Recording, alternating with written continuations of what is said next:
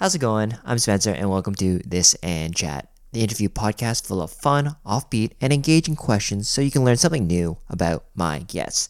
My guest for this episode is Seanan McGuire. Seanan is a Hugo Award winning writer that writes sci fi, fantasy, and horror novels. She is an amazing storyteller, and it was so entertaining talking with her. In this episode, Seanan talks about growing up, her love of books and comics, stand up comedy, and so much more. Enjoy listening and learn something new about Seanan McGuire. Right, Seanan, thank you so much for joining me. I'm super excited to have you here. How are you doing today? I am doing pretty well. It's a nice damp day here in the Seattle area. It's been drizzle- drizzling but not pouring, so it doesn't sound like my roof's about to come down, and that's always a positive thing. So, Seanan, maybe you can tell us a little bit uh, about your background in the sense of where you grew up, what kind of kid you were, and some of the things you're interested in, and maybe if you have a story that kind of sums up who you were as a kid. So, I grew up in the San Francisco Bay Area, Okay. a relatively small city called Concord. Uh, the pronunciation of the town's name is intentional. And as I grew there, it went from being semi rural and there would be chicken farms and empty lots, and you could just kind of run feral through the streets to being much more urbanized and really a bedroom community for San Francisco, which is why I left California. I grew up way below the poverty line. So okay. I was a welfare child. Most of my reading was either libraries or used bookstores or boxes of stripped paperbacks that we had scavenged from behind the Waldenbooks. I am one of the most pro library people you'll ever meet who never uses a library because I was a weird kid. I was probably the weirdest kid in my school. You know, I was the girl still bringing my little ponies to class in my backpack all the way up to 11 because they made me happy. I watched horror movies on the weekends. I read too much and had no idea what was or was not age appropriate. And when you're the weird kid, you get bullied a lot. So Mhm. other kids beat the living shit out of me when I was 10 years old. Oh, God. All of the books I had in my bag into the Mhm. I had been walking near. Me with library fines in the hundreds. Kid who could not afford a new paperback that was insurmountable, and there was no forgiveness program at that time. hmm So I am extremely pro the exe- existence of libraries and really support fine forgiveness programs. hmm I don't have a library card and haven't used a library in years because I just can't I can't get past the idea of not owning my book. And a story that kind of tells you, you know, who I was as a kid. Um, I accidentally bred pink alligator lizards and introduced them into the area in which I lived, and you can still catch some of the descendants of my nine-year-old science project if you enough rocks. Uh, Sean, maybe can, can you share this story? I was reading this one and I, I found it so funny. Just how did you get uh, your mom to let you read Stephen King? So, Stephen King is one of my favorite authors. He's extremely formative for me. He's been extremely formative for a lot of people. And for some reason, he was the only horror author that my mother had ever heard of. Bring me home boxes of books from yard sales that she had paid, you know, five bucks to get 80 paperbacks, but they were all old and falling apart. Uh, she would bring me home the strip paperbacks. And she didn't read things first because I read too quickly. I read with the focus of a very smart nine year old who had nothing else to do with her time. So her only rules were that I was not allowed to read Robert Heinlein. She had heard that he was dirty, and I was not allowed to read Stephen King because she had heard that he was scary. At this point, I have already already read Clive Barker, Anne Rice, and H. Lovecraft. There is nothing in Stephen King I can imagine that Mhm. would actually be frightening and upsetting enough to mean he should be forbidden when they were not. So I, uh, well, I snuck a copy of Cujo. That was the first Stephen King book I read, and I read it completely in secret because I was not allowed yet. Read a Stephen King book, verified that it was actually something I wanted, and then wrote a 12 page essay complete with bibliography, citations, and footnotes explaining to my mother why she was trying to lock the barn door after the horse had already been set on fire and escaped. You know, in Rawhead Rex, there is a character pulls a man's lip over his head like a hat. I do not believe that Stephen King will contain any imagery remotely as disturbing.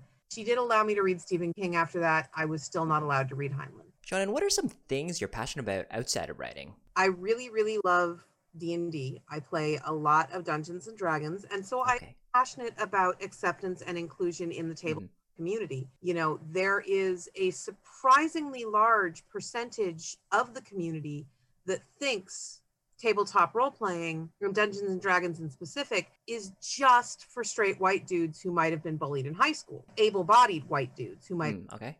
the version of D&D that they are fantasizing about going back to legitimately never existed. I was playing Dungeons and Dragons in 1991. I would have been Mhm. playing sooner if I had been old enough to read the rule books. Mhm. And I wasn't the only girl. I wasn't the only queer person. I wasn't the only weirdo. You don't get to retroactively say you couldn't date a cheerleader in high school and that means girls aren't welcome at your table. Mean, you do. It's your table. You get to say that I am not invited to play D&D with you anytime you want, but you don't get to tell me I can't have a table of my own and you don't get to tell me that uh, no one gets to run a table for people like me or other people who are not welcome at your table. So I'm very passionate about that. I worked for a long time for a nonprofit organization that was uh, their their mission was to assist people in finding technological solutions to bridge the digital divide. Okay.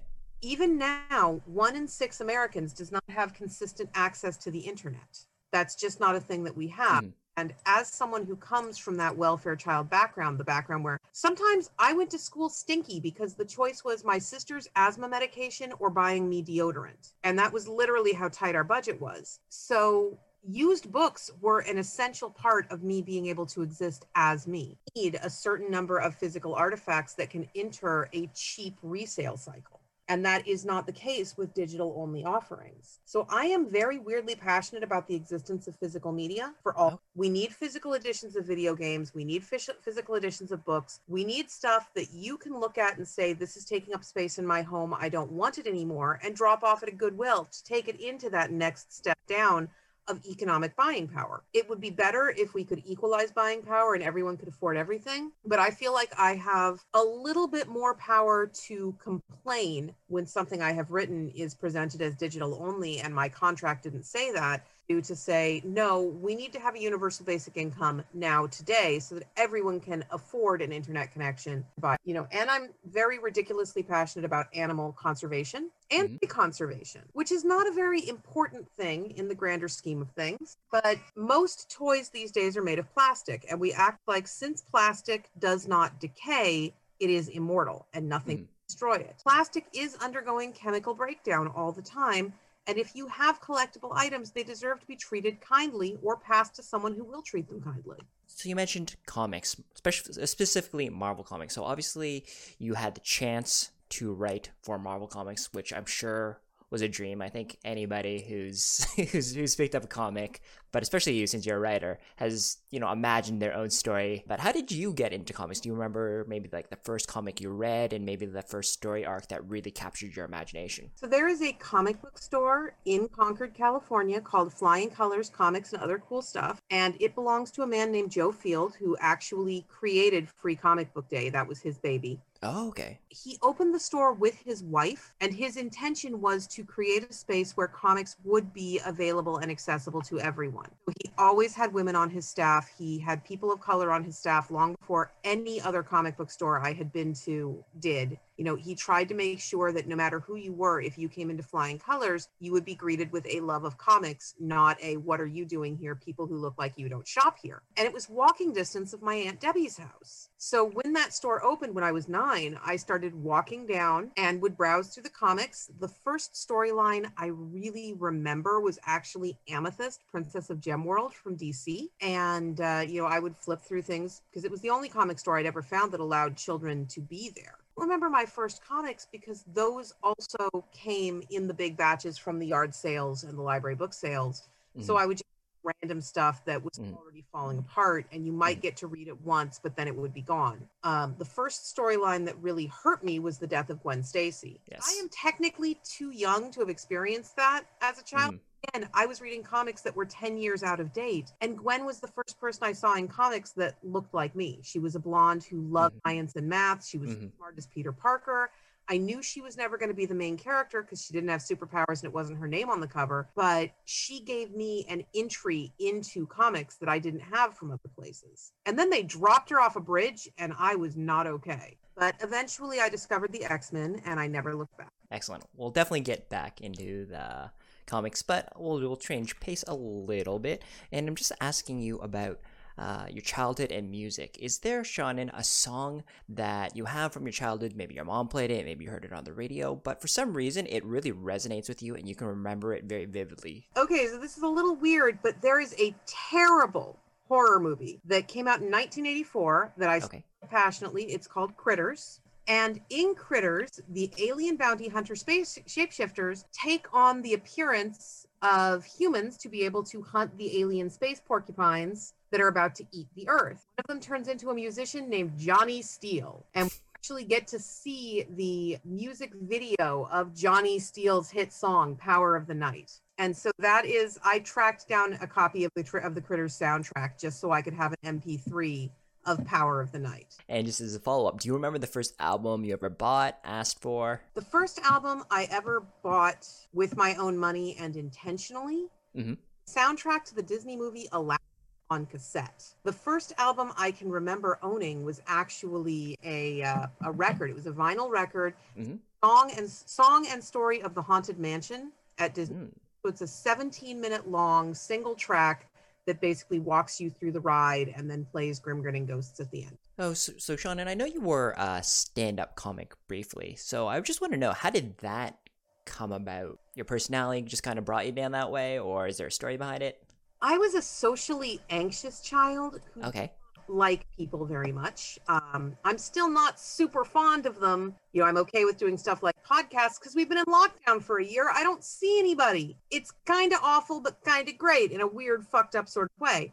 And, uh, you know, it turns out that when you are raising a socially awkward child, your primary goal becomes how can I make this child interact with other humans Mhm. in a way that is not introducing them to her My Little Ponies or trying to show them a lizard. We got some money for reasons that I don't think are within the remit of your podcast. It just brings food That's okay. some money and uh, so my mother enrolled me in stand-up comedy classes when i was 11 Okay. started doing the young comedians circuit and it turns out that when you are relatively articulate talk really fast and terrified of being judged by people making them laugh at you on purpose is kind of like heroin you learn to stand up in front of them because if i've told you a joke and you're laughing you're not laughing at me you're laughing at the joke and i can't really tell the difference and that's Mm.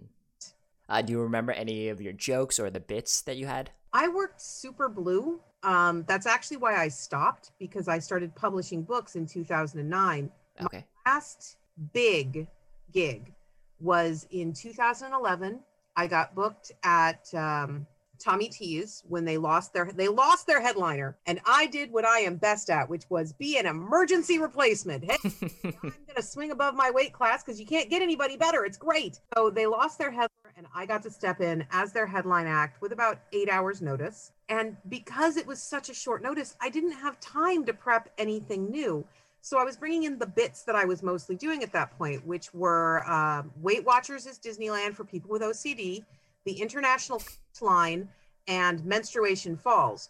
And so I'm, I'm doing this like there's a bit with a jump rope, it's a whole thing, and on the marquee. And Mhm. at the end of the evening, you know, I go out to the lobby and I'm ready to leave. Everything's great. And there are these two terrified looking teenage girls. They, they literally look like they have just seen someone murdered in front of them. Were fans of my books who had come in because they saw my name on the marquee and did not expect to hear the words that came out of my mouth.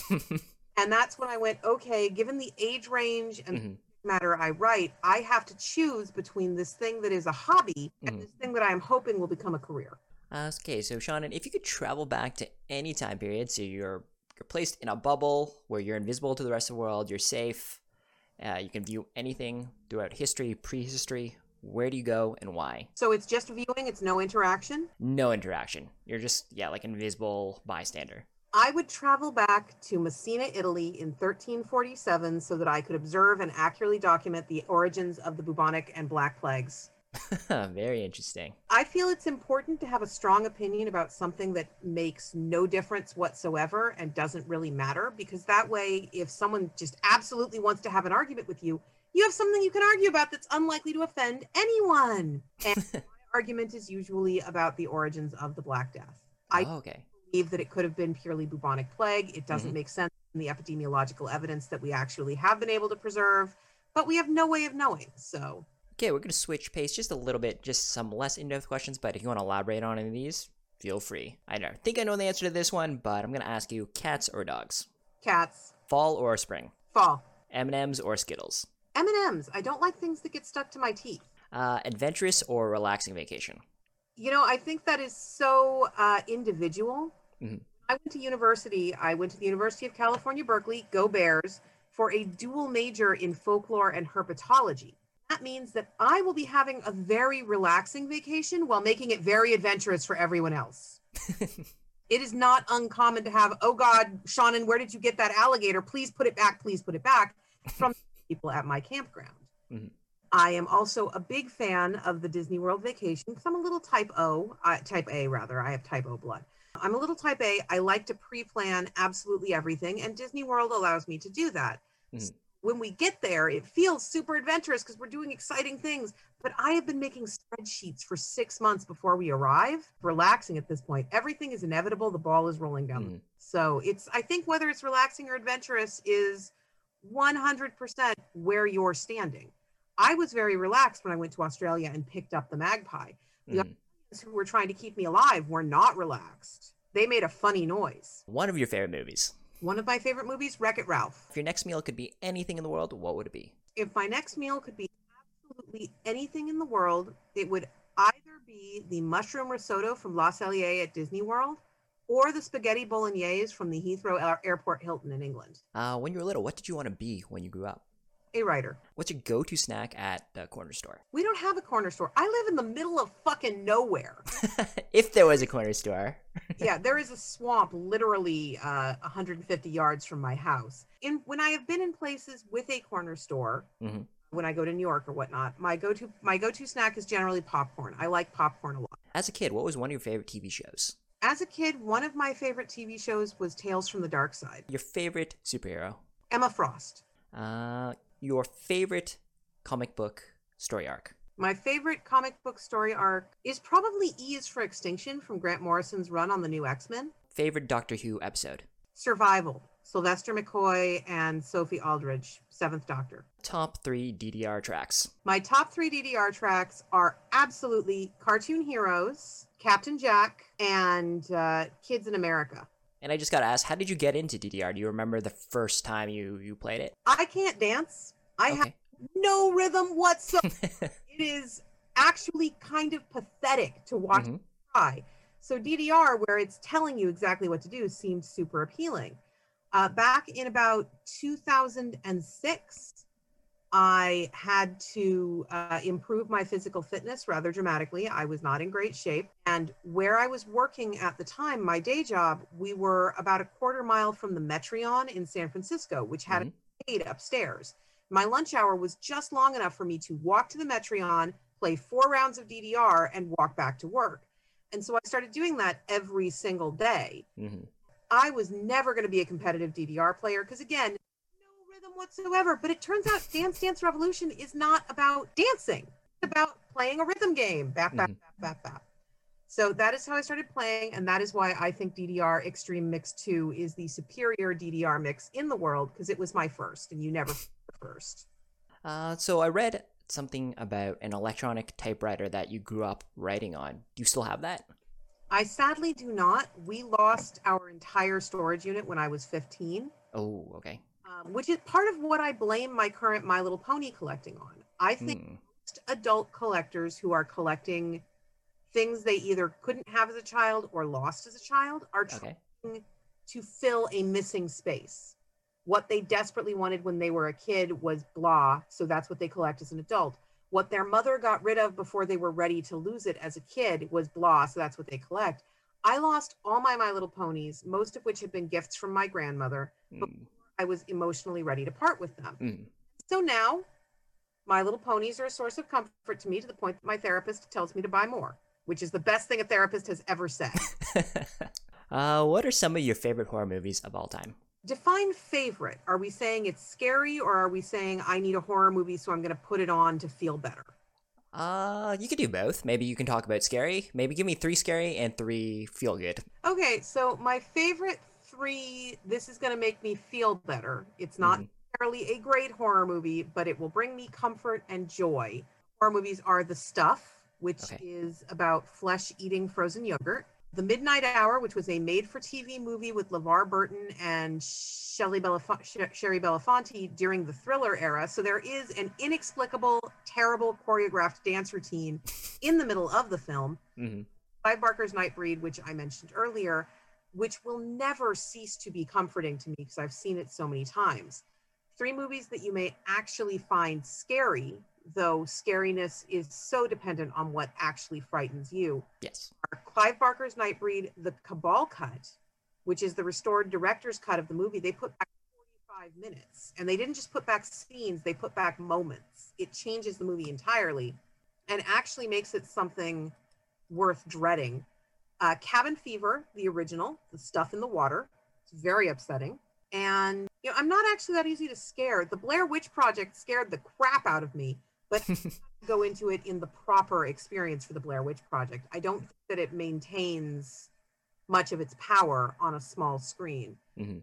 Um, so less scary, more just I really love this movie and want everyone in the world to see it. Anna and the Apocalypse, which came out two years ago. It is a Scottish zombie Christmas high school musical. Interesting combination there. Everything about it is perfect, including the definitely check it. soundtrack. Seanan, what's the most fun D and D campaign you've ever played? The most fun D&D campaign I've ever played was probably a game that we played at conventions for about 3 years. It was specifically designed to be a game where you would play a session, go off, go back to your lives and then three months later when all the players were at the same con, you'd all come together again. And uh, because of that, our GM made everyone's characters. You you had very little input on what you were playing. He just gave you a character and said, "This is it." And he knows he knows me well enough to know that I pretty much will not play dwarves. They're just not a fun D and D race for me. I like the racial limitations. hmm I don't enjoy it. I like elves, humans, and tieflings. Okay. And uh, so he gave me a choice of a dwarf cleric, which he knew I would not take, or a human sorcerer patient specialist who was basically evil Jean Grey, just to see if he could overcome my dislike of Jean Grey by putting me in that position. And it, it worked. So I wound up playing Nahilia for a while. Uh, her entire goal was to get back into wizard grad school, which she had been kicked out of because she burned it down. So she basically just went around shaking people down like an evil mob boss for recommendations. She would Mm. literally burn your city to the ground and then turn to the mayor and go, Can I have a letter to tell my school how good I did doing that? And it was super fun. Our entire group was was weird as hell. Um, and you don't have to take it too seriously because it's a con game, so it's not the game that you're most invested in. Uh, do you have a favorite character of all time that you've played as? Probably my favorite character of all time across all gaming platforms would be a Nuwisha folklore professor that I played in a couple of World of Darkness campaigns. It was Kaylee. And uh, she basically just hated everyone and wanted to go home and have a cup of tea. Okay, so we're gonna go back into some more in-depth questions. So, Seanan if you could reimagine a comic storyline, so maybe you just have like the um, the main story, but you can kind of your twist on it however you want. Which comic story would that be? Are we assuming that we're doing it in the modern continuity, or are we doing something like with Ultimates where you're just getting a nice side reboot and you can do whatever the hell you want over there? You can do whatever you want. Yeah, this is like you're reimagining it. The overall story is the same, but yes, you can reimagine it. Say yes in an alternate universe. I would actually redo uh, the decimation that followed House of M the first Ooh. season through. Hmm. I do feel like the decimation happened, and I don't know this. I know I've worked for Marvel. I have not talked to anyone in the X office to confirm this suspicion. I feel like the decimation happened editorially because there were too many mutants running around, and they actually wanted to Hmm. cut down the number of characters available. And I feel like I read that in an interview somewhere, so that may be a thing that has been confirmed. But because it had been done to reduce the scope of the mutant universe in X-Men, there was no dwelling on the consequences of it. And the thing I always loved about Marvel over DC is that for a long time, when Chris Claremont was kind of one of the driving narrative forces, things had weight. If a character's dog died, you saw them being sad about their missing dog for more than an issue. If somebody lost a husband or lost a child or even lost a pet, you knew that it had mattered. And so there's, these characters existed as characters as much as costumes. And Decimation, big chunks of that were missing. For a long time, my prepped pitch for if I get a chance to write the X Men, this is what I want to do, began with the suicide of Melody Guthrie. because you cannot say that the only Guthrie child who actually enjoyed her powers and enjoyed and loved being a mutant would not suffer from being the only Guthrie child who got depowered on that day. So I would, if given complete editorial control, you can do whatever the hell you want. It doesn't matter if it fits in continuity. Completely redo the decimation and make it hurt. And I just got to ask, in regards to the X Men, what about the X Men spoke to you and really resonated with you? I got to exist. You know, the X Men actually acknowledged that not everybody fit into the very narrow box of what we call you had mutants who were not necessarily combat ready. You had characters that came from less than idealized backgrounds. You had more than one girl. You know, people got to be there and got to be a part of the story that were not that narrow definition of things. And yes, they were for the most part pretty people because comic artists like to draw pretty people.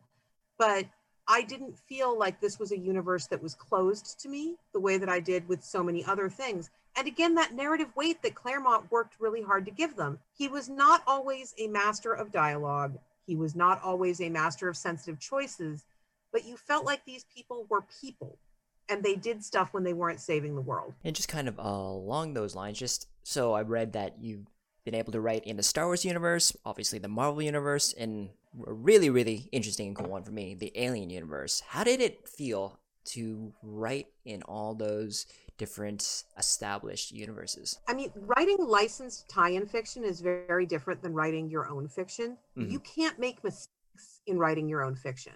I did not anticipate before I came into the Marvel Universe just how both passionate comics fans were and how I'm trying to think of a nice way to say this disrespectful comic mm-hmm.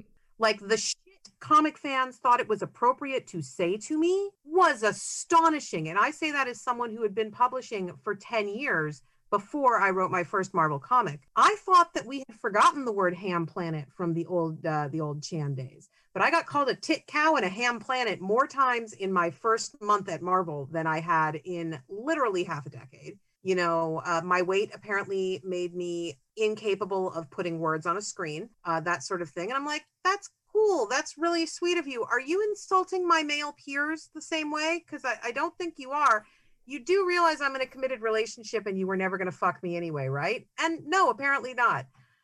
Also, with my own stuff, because I own it, if I don't give you spoilers, it's because I don't want it. With stuff that belongs to someone else, if I don't give you spoilers, it's because I don't want to get fired. But comics fans are, and this is not not all comics fans, obviously, it's a small percentage, but when they're the ones that talk to you, comics fans seem to be, and Star Wars fans are remarkably relaxed about just on a public forum going, hey, is this going to happen? No matter how many times you explain, Marvel has snipers and I have signed non disclosure agreements. I don't want to get in trouble. Like they seem to take that as a personal insult or like you're hiding something. I, I am hiding something. I am hiding anything I know that might answer your question because I don't want to get sued by a company that could literally crush my life. Alien was also fascinating because the fir- literally the first movie I can remember seeing is Alien. I was three years old. I was on my uncle's knee in the living room, and a man in a funny suit was walking through a big field full of leather flowers. And then one of the leather flowers started to open. And then my mother came running into the room and screamed at him and pulled me out of there. one of my formative memories is sitting there watching Alien. And mm. I. would have lost it if she hadn't jerked me out of the room because that was traumatic in a way the movie hadn't been. But so I have probably been in love with the Alien franchise for more of my life than almost anything else. I got hired to write a YA novel in Alien. It was the first Alien YA piece of fiction. I'm super excited about that. Like, it was a great time. And there were literally people on social media going, okay, well, the franchise is dead. She's going to put her icky, girly hands on the franchise and kill it. And I'm like, my power is so immense, you guys. If I can kill something as big as Alien just by touching it, I'm going to go start touching stuff. Anything I don't like, I'm going to touch. That's my job now. But it is it is a huge honor to get to play in these universes, to get to make canon. Uh, my first Marvel comic was X Men Gold Annual Number Two, which was a not a retcon, but a backfill story about Kitty that was specifically supposed to fit into a hole in her history. And when I started the first page and and went, you know, panel page one, panel one, and started writing the description, I literally stopped and cried for a little bit because I was describing canonical trees. They can get retconned, they can get Mhm. taken away, but they existed, and that never changes. Yeah, that sounds like such an amazing experience. Uh, Yeah. just you telling me that got me a bit emotional. I can just imagine being a fan and you're, like you said, you're, you're, you're writing something that, uh, that stands. So very, very cool. Yeah, the only tie-in thing I have written that I was not like, okay, this is this carries emotional weight for me was the Star Wars story because I was part of the Canto Bight anthology. Was entirely about um, we we got a list of characters who were featured in the Canto Bight sequence Mhm. In the Last Jedi and had to pick one of those and write a story about what they were doing. So it had none of the familiar characters, none of the familiar settings. We didn't get to see the Last Jedi. It it had no grounding. So that felt more like being in a Star Wars role playing game than Mm. universe, even though it was a canonical contribution of the universe. And I got to ask you specifically about uh, Gwenum. Uh, as you can probably see behind me, I do have a Spider-Man comic to my over here. so I'm Yeah. a big Spider-Man fan, and yeah, Death is Gwen Stacy is such a memorable comic. Like 121, that cover, Spider-Man fans know it. Uh, how was it writing uh, the character of Gwen Stacy? So I know this makes me sound soppy, but when I got my call from the Spider office, and they basically let off with, We know that you want to work for the X Men. We know that you want to be in the X office, but we were wondering if you have ever considered writing for Gwen. And I couldn't hear anything for like five minutes. I don't remember the last of that conversation. There was just this tone in my head. Mm. But I managed to stay polite and positive and professional through the rest Mm. of the conversation, which pretty much ended with me saying, Yes, sure, I would be willing to give that a try. And then I laid down on my bed and cried for 20 minutes because Gwen wasn't the superpowered one. Gwen wasn't the one with her title on the cover. So you you kind of get used to in comics when someone dies, you're going to get him back. Like that's just a standard expectation. You're going to Mm. with Gwen Stacy, I never expected to get her back. I didn't even recommit when Edge of Spider Verse, when Into the Spider Verse happened, the, the original comic series, because I knew there was no way they'd let us keep her. And I wasn't going to go kick for the football and get it jerked away from me. So to actually get the chance to write for any version of Gwen Stacy was something I had never dreamt of. Even when I was imagining having the best comic career ever. You know, you're 13 and you're fantasizing about what your future is going to be. And I'm like, I'm going to be Chris Claremont, only a girl. I'm going to be a, I'm going to tell these incredible stories. They're going to be so big and everyone's going to love me. And I'm going to get to go to San Diego Comic Con and they're going to give me cookies. Like, even when I was doing those kind of giant wish fulfillment self insert fantasies, I never thought I'd get Gwen. And so just being offered that was so incredibly great for me. I, I kind of wish it hadn't timed up with the release of Into the Spider Verse Mm, mm. because that put a lot of editorial uh, attention on the character without it being a big book. I didn't have the marketing support Mm. and penetration of a big book. My editors were amazing. Marvel supported me all the way. I am not complaining in any way. But you you have to acknowledge there's a difference in launch size between Mm. we're doing a new Gwen Stacy book and we're doing a new Captain America book. And that's normal. That's the profit that they can expect to make. They are a working business. But so suddenly I've got the editorial attention and oversight of a Captain America book and the budget and marketing penetration of a Spider Gwen book. That was not the most fun combination. first.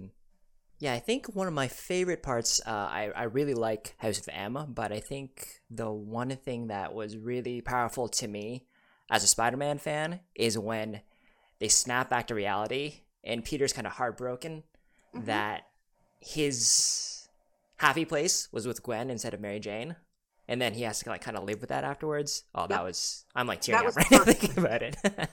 yeah no that that was one of my favorite parts of house of m which is a book i i love the house of m event the original event is Mm. pretty much perfect like chef's kiss all house of m even though it led into decimation which is the event i wish i could redo Mm.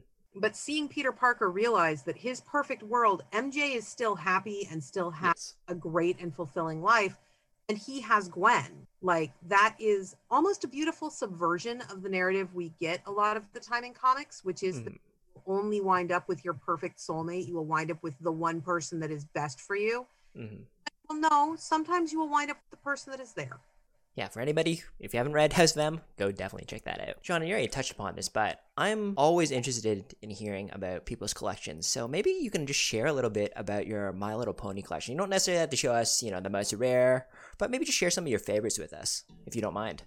No, I don't mind. Um, I have probably about 1,100 My Little Ponies at this point. Okay. Uh, this is the only one in reach because the My Little Ponies have their own room. okay.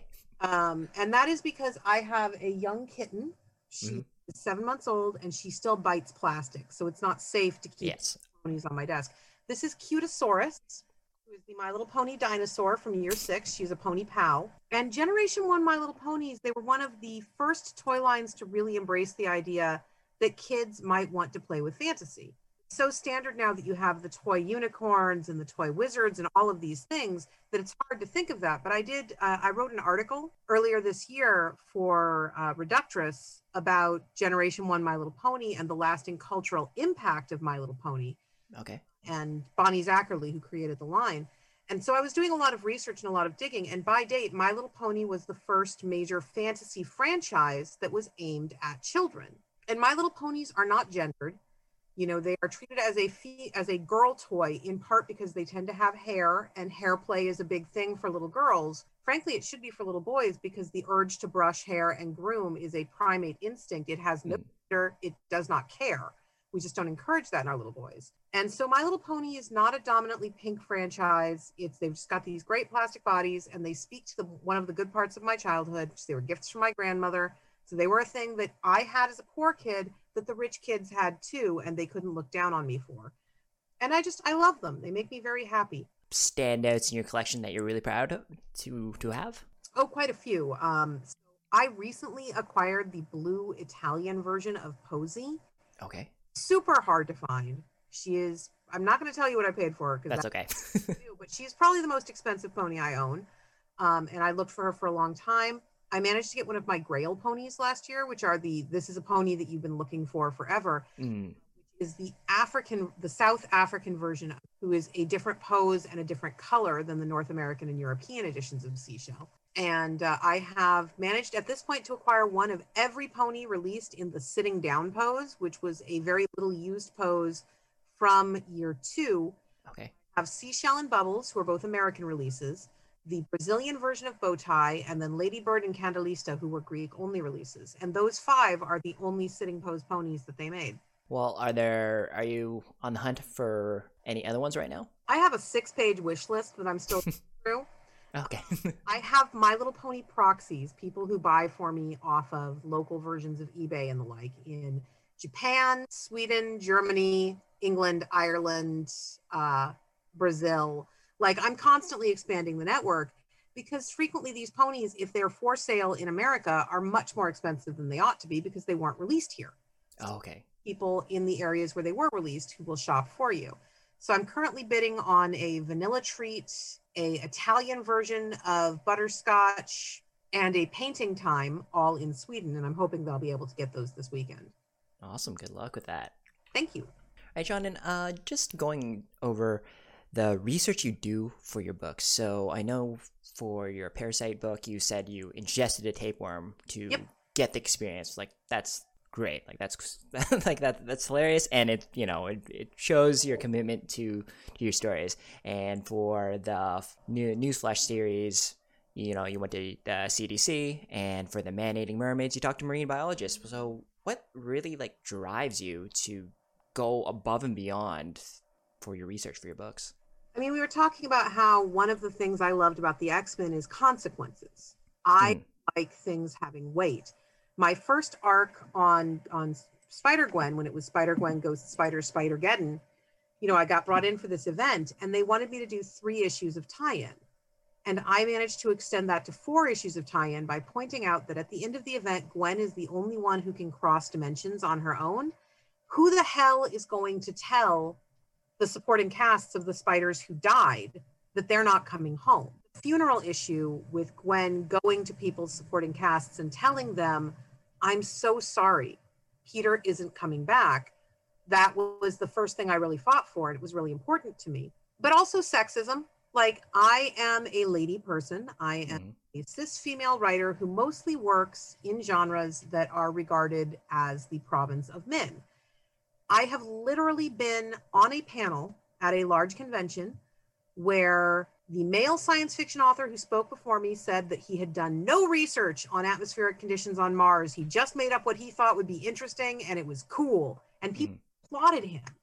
And the next question was someone standing up to point out a flaw in my virology in my virological research for Newsflesh that had not been, been a flaw when the book was written. When I wrote the book, I Mhm, mhm. With the science as we understood it in that moment. Science had moved on since that, and this person wanted me to know. They needed me to know and acknowledge that I made a mistake. And that is frequently the female experience in both science fiction and horror. That if you don't get something precisely right, it's because you're too stupid and you got it wrong. So I have to go the extra mile in research to proactively protect myself from getting yelled at. That's Fortunately, I enjoy it. Yeah, that's unfortunate though. So I have to ask this question. Uh, I forget where I re- read this or I heard this, but you said in college you used to make novel-length continuations of Disney Channel movies. So I'm just wondering, maybe you could just give us a quick rundown on maybe some of your favorite Disney Channel movies and what what you wrote. I genuinely love the the first two Halloween Town movies that they Okay. Disney Channel original movie line.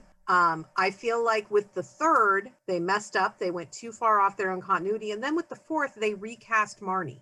Not okay with. So I wrote a literally novel length fix it fic to pull the third and fourth movies back into continuity with the first Okay. and and reintroduce Luke, who had been presented as Marnie's most likely love interest for the first two movies hmm because as a kid, you know, I watched these when they were much more age appropriate than they would be for me today. But as a kid, it was so obvious that Marnie and Luke were going to wind up together. And one of the beautiful things about fanfic versus licensed fiction, the big difference is everything I write for Marvel or for Alien or for anybody else, my editors have to approve of because hmm anyone else who works for them is going to have to deal with those changes to the character. And so sometimes the editors will tell me, okay, by the end of the story arc, Gwen has to have dyed her hair purple or whatever. Mhm. They have a plan. Well, with fanfic, you just do whatever the hell you want, do what feels like to you the reasonable thing. And what felt like to me was the reasonable thing was Marnie and Luke winding up together, as they so clearly were meant to be from the beginning. And so I did a novel length, getting Marnie and Luke back together, trying to get Mark Marnie, trying to get Luke rather past his uh, fairly obvious self-esteem issues with being a goblin, which make a lot of sense for the setting as established, and just ran with it from there. You know, I've enjoyed other Disney Channel movies, but I've never really dug into them the way I did with Halloween Town. do you still have the writing for that? Oh, of course. All right, uh, Seanan, is there anything you'd like to achieve in your lifetime and it's not limited to writing? I would like to actually finish the process of writing a Broadway musical, which is something I've been working on for a while, and get it staged. I would like to see something of mine, and this is more of a thing that I just kind of wish fulfillment want to see happen. I can't make it happen, but I'd like to see something of mine actually make it to film. Several of my works have been optioned for film and television, and none of them have yet actually aired uh, because television changes everything. You know, I Mhm. super poor, so I worry about money more than is probably un- probably necessary right now. Um, and one TV show changes the world as long as you've protected your rights. And you know, back to back to writing, I would really, really like the X Men. I want Hickman's job. You know, I, I want to be able to set the pace of the line. And I think I could do it. I'm good at long running things. I'm good at assembling lots of moving pieces. Put me in, coach. You know, I'm ready to play. And lastly, uh, what are some words of wisdom or a saying you uh, enjoy that maybe you try to live your life by? I mean, a saying I enjoy that influences a lot of what I do is is from Stephen King, and it's "Go then, there are other worlds than these," which is from The Gunslinger. The original quote is "Go then, gunslinger, there are other worlds than these," but it's actually tattooed on my arm. It's the only tattoo Okay. I have, so that it's always with me. And uh, the way that I've always interpreted that, because everything is so very open to interpretation, is that if something is not working, if you literally can't hold on anymore, it is okay to let that something go and move on to something. Don't have to hold on to a dream for so long that it pulls you down and drowns you. All right, uh, Sean, maybe you can let us know where we can find you online, social media, that kind of thing. Online, I am most active on Twitter as at Seanan McGuire. My website is seananmcguire.com, and I'm on Instagram as Seanan McGuire as well. And there I do a daily, if you're interested in My Little Ponies, or you're like, well, this is, how can anyone have, there can't be that many. I'm doing what we're calling the Pony Project, which I started under quarantine. And that is a daily photograph of a different My Little Pony in chronological order, starting at number one with the very first pony ever released and moving steadily through. We're starting year six today. So I've already photographed the first five years of My Little Ponies because COVID needs to end. We all need to go home. This is boring.